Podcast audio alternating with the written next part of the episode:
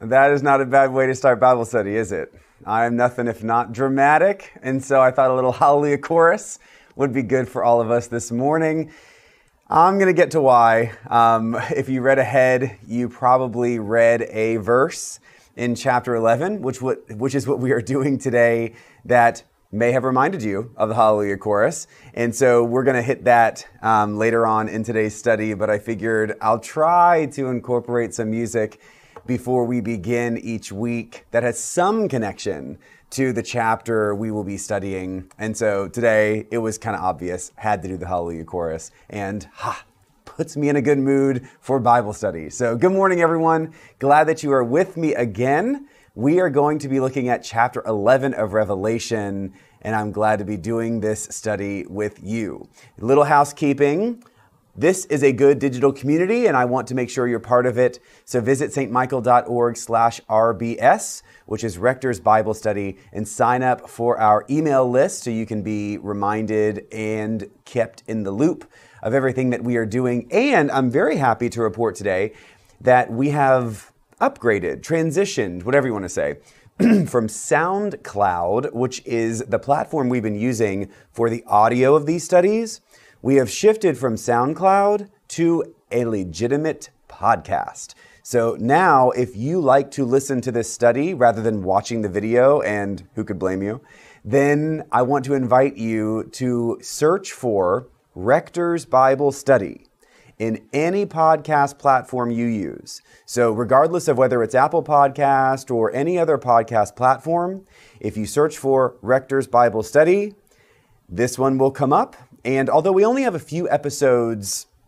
now, I think it's maybe starts in chapter eight or nine of Revelation, we have a plan over the next week or two to transition and put everything there, which includes more than four years of study together. And so that's a great way for you to listen if you're out walking or exercising or in the car and a video just isn't really useful then now you can do your podcast. And I hope that it works and makes this as convenient as possible for all of you. If you'd like more information about how you can sign up for a podcast, then that information is also on our website, stmichael.org slash RBS. So looking forward to seeing how that helps everyone access this study. Now, let's have a prayer. We will jump in. Let us pray. Heavenly Father, Thank you for bringing us together today. Thank you for the opportunity that we have to spend time together as we study the story of your work of salvation for all of creation. I ask your blessing upon all those who are joining us. Help empty their hearts and minds of whatever weighs them down, that they can be filled with your Spirit, and by being filled with your Spirit, inspired to do the work you have given to each of us in the world you love. God, we ask that you hold in your hands all those who need your healing touch, those who are ill, those who are near death, and those we love and see no longer. May they feel your presence, know your love, and may we be witnesses to them of the hope that you promise each one of us. All this we ask in Jesus' name. Amen. All right. A reminder I love questions and comments. And so do make comments in the comment fields. If you are watching on one of our social media platforms, say hi, check in with one another. I know people tell me all the time that it makes them feel a little less lonely while we're still physically separated from one another when they get to see faces up there and make comments and all that stuff. So do please make that make those comments work. Um, and I just got notified that maybe Facebook isn't working. So I'm not entirely sure what's going on. Um, not much I can do now that we're live. So we're just going to kind of keep rolling. Um, let's see. Yeah, I'm not sure. Maybe Meredith can go take a look or get someone to do a little troubleshooting. And if Facebook crashed and it's not there, then no worries. We will post this recording after the fact. All right let's jump in. Last week, we began a little interlude, and that interlude is between the sixth and seventh trumpets. that interlude kind of continues in the beginning of chapter 11 today. So, chapter 11, the first half ish, is kind of a completion of that interlude. And then the second half, half of chapter 7, we get the sounding of the seventh trumpet. So, two parts of today's lesson. We've got the two witnesses in the first half of chapter 11, and then we've got the seventh trumpet in the second half of chapter 11. So I laughed when I read the opening of N.T. Wright's commentary on chapter 11. It was quite funny. Um, I'll read this little portion for you, for all of you who read ahead and thought, what is going on? So N.T. Wright writes, People find many books publishing. Uh, I'm sorry. People find many books puzzling, but the Bible is often the most puzzling of all. People find many parts of the Bible puzzling, but Revelation is often seen as the most puzzling book of all and people find Revelation puzzling, but the first half of chapter 11, the passage that we are now going to be studying, is for many the most puzzling part of all. And he says there are some other strong contenders for this dubious distinction, but chapter 11 can really hold its own. And I have to agree. The first half of chapter 11 is a little loopy and crazy. But you know what? We're going to go for it, and I think we're going to really get a lot out of it. So, first half of chapter 11, as I said, is the continuation of that interlude between the sixth and seventh trumpets. Let's start with the first two verses. Ready? Chapter 11, verses 1 and 2. Let's read together. Then I was given a measuring rod like a staff, and I was told, Come and measure the temple of God and the altar and those who worship there. But do not measure the court outside the temple. Leave that out for it is given under to the, over to the nations, and they will trample over the holy city for 42 months. Now we'll pause there. Chapter 11 is this final act in the second woe, and John, as we remember, has eaten the scroll, sweet and bitter, and now he's owning his role as that prophet. John is instructed here to measure the temple of God. Now, we might immediately assume that the one temple in Jerusalem is the temple that John is supposed to measure, or perhaps we think that it's some physical temple elsewhere, like those little temples or synagogues around. But John is not to measure a physical space. Rather, John is to measure the community of God. These are the followers of Jesus, the ones who have really received Jesus' prophetic vision and become God's disciples in this new way. Perhaps the most notable thing here at the beginning is that a portion of the temple is to be left unmeasured. In other words, a portion of the temple is really to be left unprotected.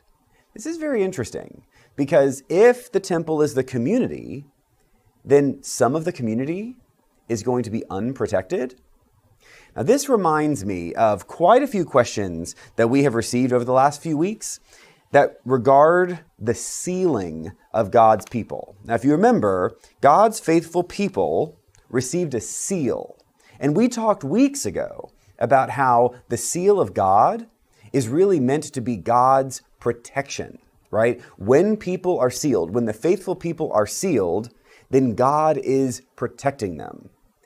However, over the last few chapters, we've seen some really horrible things, right? Remember the angels by the river Euphrates who were released, and then that two million strong cavalry came and killed a third of humanity? So I've received many questions from people asking about why the seals and if the seals protect the people, and if the seals don't protect the people, then why not? Okay, so let's start again and say that the seals, yes, are meant for protection. However, those seals don't actually protect the people from harm. We're told earlier, a few chapters ago, that those who are faithful, those who are sealed, will be protected from death. But those who are sealed aren't protected from the suffering. And that's a hard thing to hear because we would expect, or perhaps hope, that being faithful to God, being part of God's community, being sealed by God, would actually protect us from everything bad. And that's not what we see here. We see here that God's seals don't protect from suffering, from pain, from bad things. God's seals protect from death.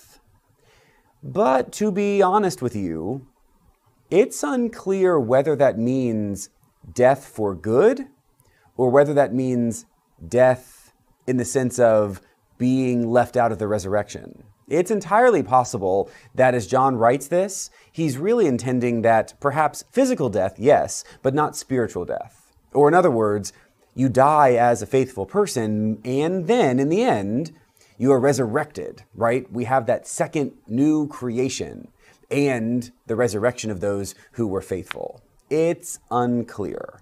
And so the answer is not entirely sure, but yes, the seals are meant to protect. We have an indication that those seals protect from harm, not death. And that's about as far as we can go. Now, we're going to see a bit more death coming, so just hold tight to that idea. So, as I noted, a portion of the temple is left to be unmeasured and unprotected. Now, the community will then, because of that uh, vulnerability, be able to be attacked, to be harmed, to be hurt. In fact, John says that outside the temple, it will be given over to the nations, and that they will trample over the holy city for 42 months. Now, remember, we've been doing this Revelation thing long enough that when you see a number like that, when you see a number like 42 months, we should immediately say it's not meant to be literal, but symbolic. 42 months is three and a half years. That is half the holy number seven. And so, in a sense, if you think about this period of time being this holy amount of time, seven years, for half of that period, 42 months, the people of God are going to be vulnerable. They're going to be exposed. They're going to be given over to the nations and potentially hurt, trampled on. Now, that seems a little unfortunate. But directly after John's instructed to measure the temple, we're introduced to two witnesses. And those two witnesses begin to answer a very central question that kind of builds off this idea of vulnerability. And that central question is what are the faithful people represented by the temple meant to do? What are the faithful people meant to do? Let's go back. We're going to read verse 3 and then jump to verse 7. All right, so here we are, chapter 11, verse 3, then 7. I will grant my two witnesses authority to prophesy for 1,260 days, wearing sackcloth. When they have finished their testimony, the beast that comes up from the bottomless pit will make war on them and conquer them and kill them, and their dead bodies will lie in the street of the great city that is prophetically called Sodom and Egypt, where also their Lord was crucified. For three and a half days, members of the peoples and tribes and languages and nations will gaze at their dead bodies and refuse to let them be placed in a tomb. And the inhabitants of the earth will gloat over them and celebrate and exchange presents, because these two prophets had been a torment to the inhabitants of the earth. But after the three and a half days, the breath of life from God entered them, and they stood on their feet, and those who saw them were terrified. Then they heard a loud voice from heaven saying to them, Come up here. And they went up to heaven in a cloud, while their enemies watched them. All right, so we've come into this period of time where John is measuring the temple, leaving a bit of the community exposed, and we've already had this implication that the temple represents the community. Now we get introduced to these two witnesses. And these two witnesses begin their testimony. They begin a prophetic word to prophesy to the people. Now, last week or two weeks ago, I think it was last week, we talked about a prophetic voice. And I talked about having a preacher teacher kind of charism, not really a prophet charism. And we did get a few questions about then what is prophetic. So I want you to hold that question because we're about to answer. But we're going to answer in line here in the first half of chapter 11. So the witnesses come, they begin to prophesy. They prophesy for 1,260 days, and how much time is that? Three and a half years. And so here we get the three and a half years of vulnerability and the two witnesses prophesying for three and a half years.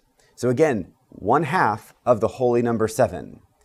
When they finish their testimony, they are killed. Killed by the great beast. All right, now in these verses, John makes an incredibly important point. He takes the idea of dying faithfully and goes a step further. These two witnesses symbolize the whole church. There are a few different ways to interpret this, so I won't say that is what they symbolize. But the most common understanding of these two witnesses is that they represent the church, all of God's faithful people. And they are prophesying in the same way that we, as disciples of Jesus, we, as God's faithful people, are also meant to prophesy. And so we're going to get to that in one second. These two witnesses act as a prophetic witness to God, and then they die in their faithfulness, only then to rise victorious in the end. So, they are faithful people of God, prophesying to God's truth. They are killed for their prophetic voice, but then they are raised to new life in this victorious end with God. Sounds pretty good. I want to note, pause here, that this prophetic truth of God that goes against the powers of the world and even makes one vulnerable to the powers of the world, even unto death, begins to sow the seeds of what will become Christian martyrdom. This idea, martyrdom, changes the game for Christianity for good. Now, yes, obviously these early Christians knew that Jesus offered himself freely to the cross, right? That he sacrificed himself freely.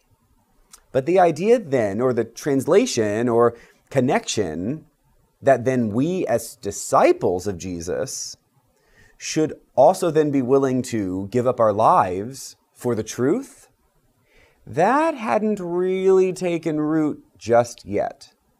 John's letter, this revelation story, vision, is one that really begins to push on the idea of martyrdom, on the idea that being prophetic being faithful to Christ as a disciple, being faithful to God through Christ, is actually a way to reap pain and hurt and heartbreak in this fallen, broken world. When that happens, one may be killed. And yet, even after being killed for your prophetic truth, you will be raised again raised again in triumph with God. This is a powerful idea, and it completely undermines the ways in which empires kept people doing what it was they wanted them to do. If we think of Rome, and we think of Jesus as a crucifixion, right? Jesus is crucified not because they simply want him executed. There are plenty of easier ways to execute a person than to crucify them. Crucifixion was an act of terrorism. Rome painfully nailed people to wooden crosses and then put them up in public so people would be horrified, terrorized by the way in which they might be killed if they, what? If they go against Rome. And so Rome is able to control people, even if they disagree with Rome, because they've scared them. Jesus, in a sense, begins this shift. He uses the cross as a means of a horrible death in order to compel people to be more faithful to God, to be God's beloved community. And here in Revelation, just a generation or so later, we get this idea writ large. Now, the faithful community of disciples is represented in these two witnesses and called to a courageous, fearless, death defying act of prophetic witness, even if the world brings their worst. Now, I mentioned something about prophetic voice. Last week I said I'm not a prophet, okay, um, but if there is a, I said that under one understanding of prophetic voice. And that understanding is kind of the purest classical sense of a prophet is one that points out wrongs, speaks truth to power, has a vision for something better that goes really against the world. that's a great thing. I don't typically do that. I tend to come alongside people and try to guide and lead and teach. It's just kind of how I am. Um, I've often said that I'm an advocate, not an activist, and it's it's that similar idea where I tend to want to be in the community and help kind of push and lead the community rather than kind of speaking from outside into the community. And that's just that's kind of who I am. That's one way of understanding prophetic voice. Here we see with these two witnesses that the community itself is now meant to be the prophetic voice, that the community itself is meant to prophesy. So, in that way of understanding prophetic voice, we are all meant to be prophets. We are all given this gift in order to prophesy to God's truth, and in doing so, move our world in the right direction, except that when we prophesy Christ, when we tell God's story through Christ, it's not a story the world likes. Worldly power is threatened by Jesus. Now, I want to unpack that idea for just a couple minutes. It's hard to get into this idea of martyrdom I mean, this could be hours and hours of lectures and ideas and theology and all that stuff. But I want to speak about a prophetic voice in regards to sacrifice. This passage makes it very clear that we're to give up whatever, whenever, in order to live lives of faith. Okay? We are to give up anything that we have, anything we can do, give over everything we are and have in order to be prophetic witnesses to Christ. As Episcopalians, as American Christians, we often debate back and forth about how much is too much. So, how much should we give? How much should we do? What really is the problem? Um, we tend to put a limit on how much we are to give, and that limited gift causes a lot of problems. Here, we see that our giving back is meant to be unlimited. That what we are called to do and what we are called to give is whatever necessary to maintain a life of faith. And faith, our Christian identity, is not at our convenience. We often treat faith and discipleship like a pretty outfit we pull out of our closet and put on whenever we feel like trotting it out. Discipleship is a becoming. Okay? Discipleship isn't a decision, discipleship isn't even an action. Discipleship is bigger than all of that. It is a becoming. Through acts of faith, we become disciples. It is through acts of giving of our giftedness, whatever that looks like. And yes, that includes money, but it includes time and talent too. By giving of our gifts, we become disciples. We become that community of faith. So do not get caught up in how much. Remember, Jesus says how many times you're supposed to forgive? Seven times? Nope. Seven times 70. Jesus says you forgive, you give, and you give, period. There's never too much. Instead, ask yourself every day, today, every day, ask yourself a question that will form us moving forward. What stands in the way of you becoming a more faithful disciple? What stands in the way? What is a hurdle or a wall or a limit that you have placed on your discipleship that stands in the way of you becoming the faithful person God created you to be? Then, once you begin to answer that question, and by the way, the answer will change all the time, take action. Take action to move toward a better way of being. And in doing so, we really become the witness. We become the prophet. We become the community that God wishes we would become. All right, so back to Revelation. Here's a question we can ask about these witnesses Why two? I mean, one witness, three witnesses, 12 witnesses. I mean, it could have been any number. Why two? Again, this is one of those points where we, we get to, we don't really know. I mean, the answer could be that, I, well, let me put it this way. Most scholars think the two witnesses represent two critically important prophetic moments in the life of Israel one being Moses and the other being Elijah. In both of those prophetic moments, the community, the chosen people of God, the Israelites, the Jews, whatever you want to say, the community makes a very significant pivot. And that pivot changes them for good forever. And so it's very possible that those two witnesses really represent those two prophets or those two moments in which the community made a hard pivot, were transformed into something really much better than they were. In a sense, John could be in the back of his mind or in his heart of hearts, hoping that this moment, this revelation, this story as it went out, would become one of those moments, that hard pivot, where the faithful people become even more so the beloved community of God. So, John, I, I want to kind of say that again.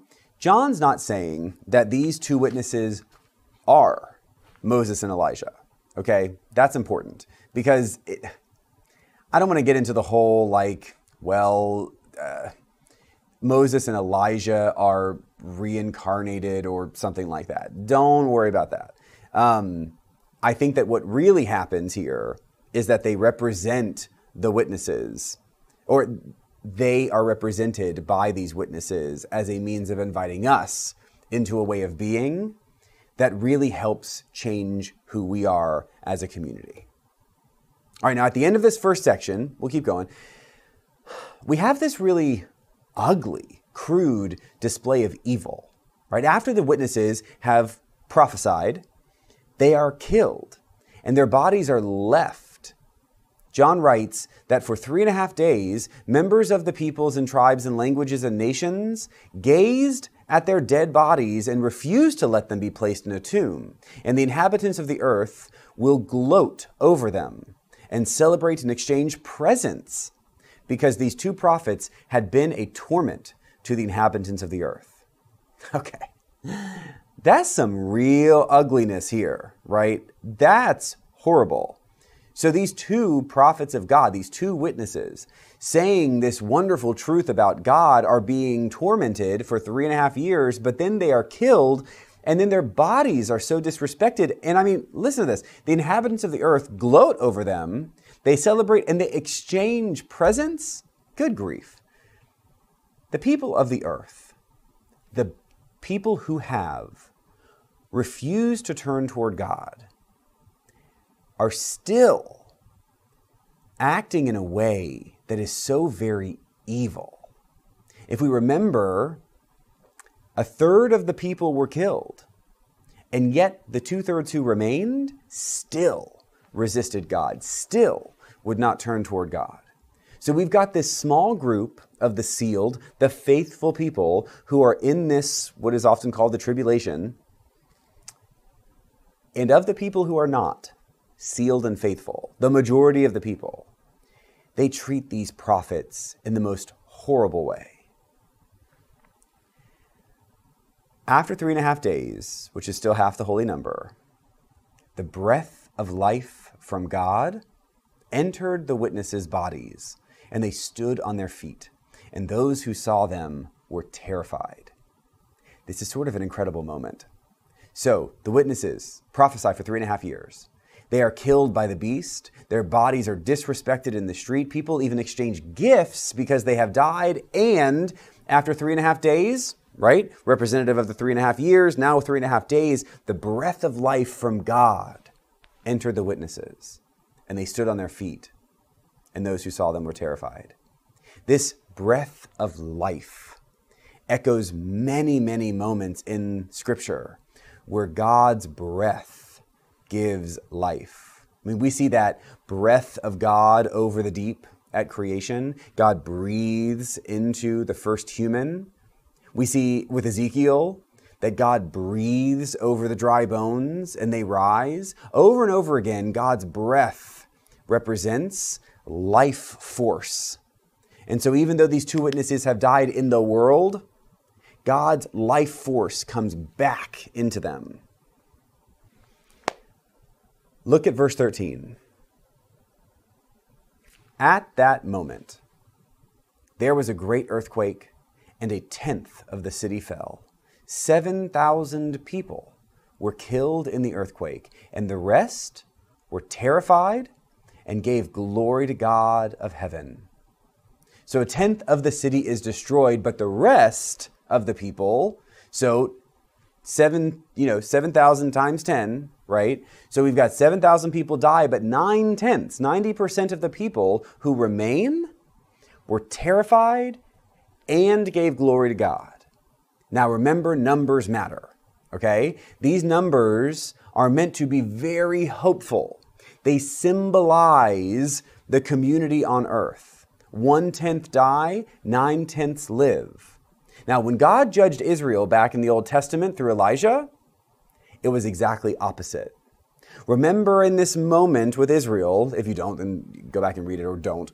Um, the story is that the Israelites lost their way. They began to worship the pagan god Baal, and Elijah spoke into this. And Elijah's judgment through God meant that all of the people who worshiped Baal were suffered, and only 7,000 people were left alive.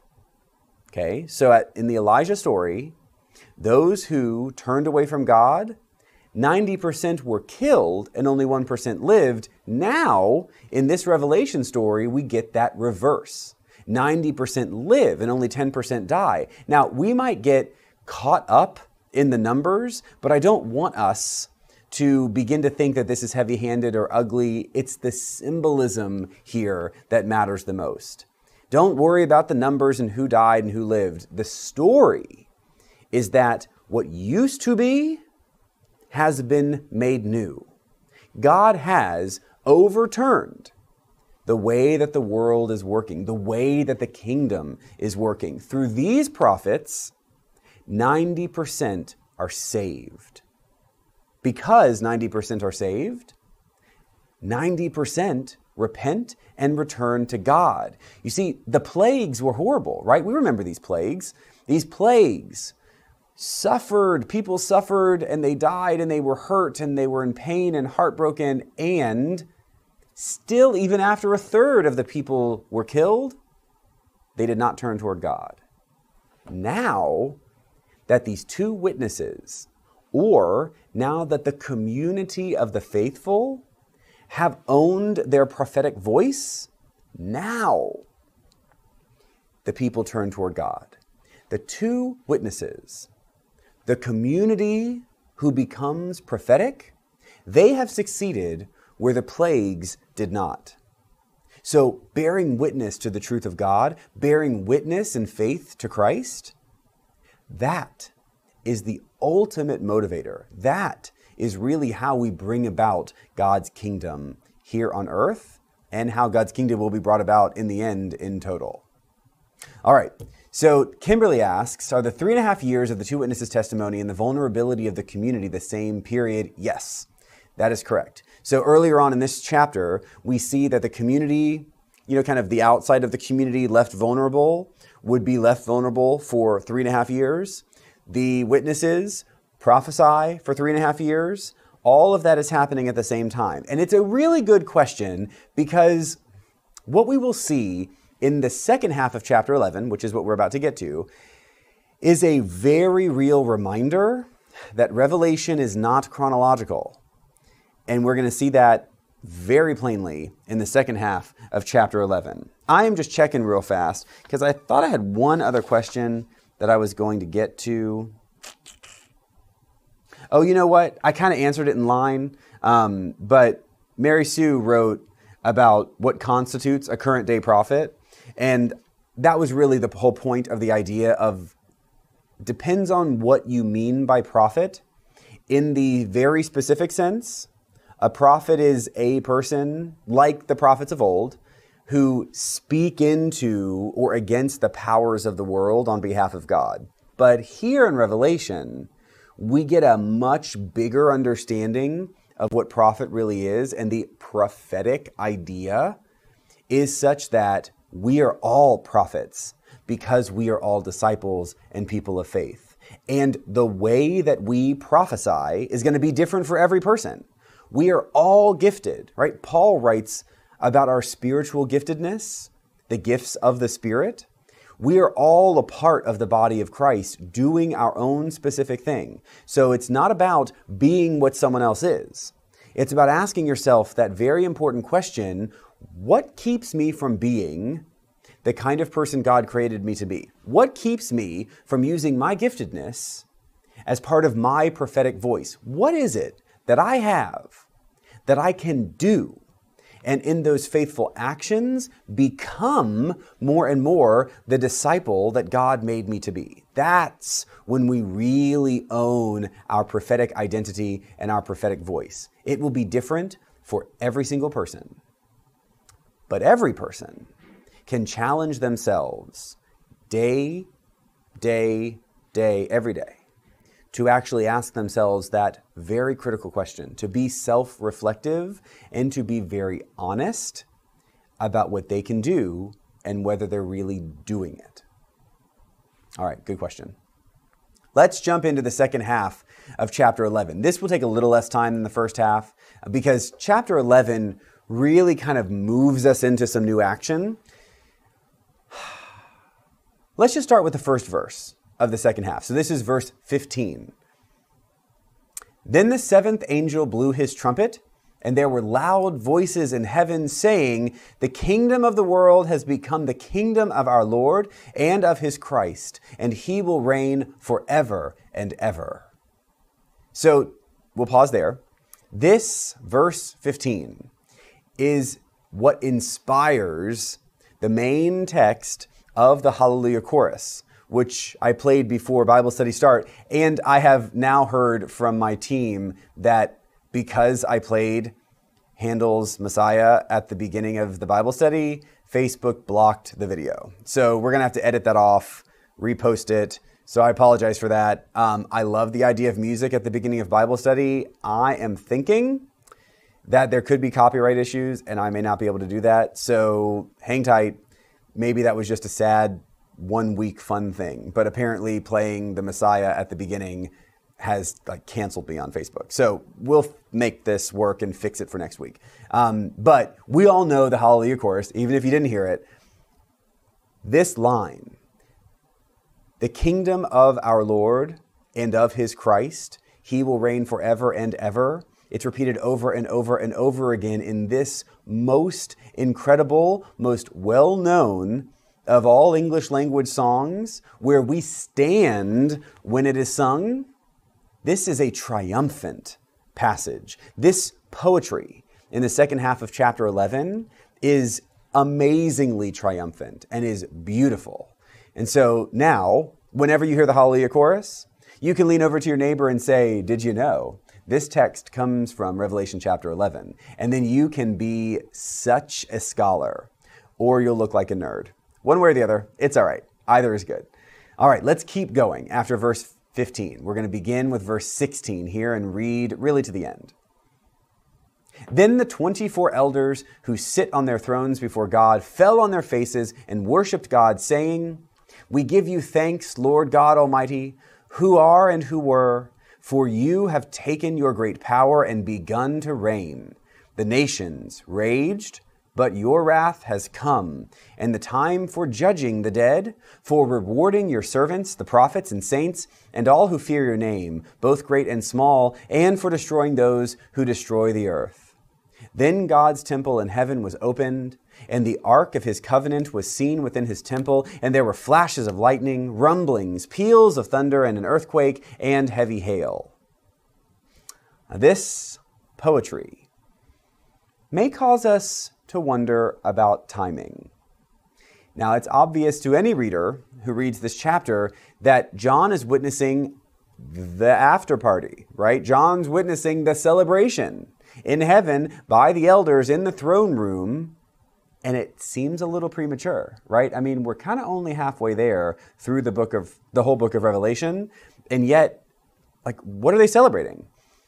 This is the moment, as I just mentioned a couple minutes ago, when we are reminded brilliantly that Revelation is not chronological. And we've said this a few times. So here's one of those moments where we can read this and say, why are they celebrating? We haven't even seen the dragon yet. We're going to get there next chapter. But that kind of celebration is premature if we think that Revelation is indeed chronological. But we know better. Revelation is a series of multiple threads of one big story. In other words, it's perspectives of the same big story arc. In writing, that's very hard to do. Much easier to do on screen when you get all of the visuals and you can tell when you're in different places with different actors or different characters that you might see multiple threads of a storyline all converging at once. It's just much harder to do in writing. We know there are some writers in the last, you know, couple hundred years who have been able to do this really well. John's just not that kind of writer. That's okay. He's a good guy. What he wrote is effectively a few threads in sequence. So we have to now go into chapter 12, knowing that what chapter 12 talks about is stuff that actually happened before the majority of chapter 11, right? We're going to learn what else is going on on earth while chapter 11 is going on. All that said, we see here the great arc of God's rescue mission. We see the end of that great arc. God wins, right? The arc that we have received reinforces to us what we know and what we believe. God wins. And now we just have to read through these other chapters to find out what else is going on before the end that we know is going to come anyway, which is God wins. So until then, let's note what this poem actually tells us. So the elders fall on their faces to worship God, giving thanks to God who is and who was. Very interesting little passage right there, because when we say our prayers together, what are we used to saying? We speak of God who was, who is, and who is to come, right? That's the way that we pray. Here, the elders begin to praise God who was and who is. There is no who is to come because what has happened here is that God's future is now the present. There is no is to come because what has been coming has now come. God who was and who is, period. And we see this as being such a very final moment. Like this really is the end. We learn too in this poetry that the nations ra- raged, but that too has come to an end. And now is the time of great judgment, when the servants and saints of God will be rewarded, and those who destroyed earth will be judged. Now, big note. I do not want us, with all of our efforts in this study, to get lazy and to read words that are not there. So in this passage, we hear that those who destroyed earth will be judged. Let's actually focus for a moment on what the idea of judgment is. Judgment does not perfectly equate with punishment. All right, typically we get this idea of the end judgment as you know, we see this with Michelangelo in the Sistine Chapel, right? You kind of get this big idea where there's almost a line drawn in the middle, and some people go up to heaven and some people go down to hell. And this judgment moment is really about God saying, Are you going up or are you going down? And this has rippled and rippled and rippled throughout Christian theology, right? What is one of those classic ways of talking to people? You know, if if you are seeking to save souls, what's that classic question? Do you know where you're going when you die? That kind of question is theologically problematic. First off, it's actually not the best theology interpreted from Revelation. We'll talk about that in one second. Second, scaring people into faith is not ideal. Yeah, we see in Revelation that some people were terrified and then they believed in God. Okay. It's not as if you can't be terrified by God. I mean, God is God after all, and God is scary. But wouldn't it be better to feel this compelling into a better way of being? That magnetic attraction to the person of Christ, to the meaning of what Jesus gave us, this beautiful way of living, not only within ourselves and our families, but our wider communities, the entire global community, wouldn't it be better if we actually brought people in attractionally and didn't use fear? We see the idea of that up or down judgment here a little debunked, okay? Judgment, the actual word in Greek and its root word in Hebrew, the same words, depending on which one you're reading, really means seeking and finding balance and justice. All right, so when you read judgment, don't read punishment. Instead, read justice. Think about the best of our legal system. The best of our legal system is not just to take everybody who's done anything wrong and discipline them and punish them. Now, really, the best of our legal system is that we provide a just path for people to right their wrongs, right? That, as Christian people, should be exactly what we're hoping for, right? There is a sense of repentance when one does wrong, right? We are not simply written off forever because we make a bad choice. Instead, we are people created by God, created in the image of God, and we as people, no matter what wrong we do, have an opportunity as beloved children of God. Every person, y'all, every person has the opportunity to repent, to turn back toward God, to make amends. Now, I'm not talking about something cheap, okay? Do not misunderstand me. This is not like a hippy dippy thing. What it is, though, is an opportunity for real work to be done, for real justice to be served and achieved, and for true repentance to be the goal of the day. Not a one of us is without sin. And yet, every one of us, regardless of our sin, is able to repent and return to God and be forgiven. Every one of us. That's really what this moment is about. God wins. And when God wins, we know what God's all about. Think back to chapters 4 and 5 and plenty of countless other places in the Bible, and we know that God's purposes are deeply rooted in the desire to rescue the entire creation this desire to defeat the forces of evil and to rescue humanity from that evil, to rescue humanity from fear and pain and even death itself. Here, in this passage, in this holy poem, this hymn that is being sung in God's kingdom, we know that now God's moment to usher the whole creation into a new reality has finally come. And when that happens, what is what God is doing is actually overcoming death itself for good forever. In this moment, God has once and for all, for all, defeated death. That is the ultimate end. Death itself dies.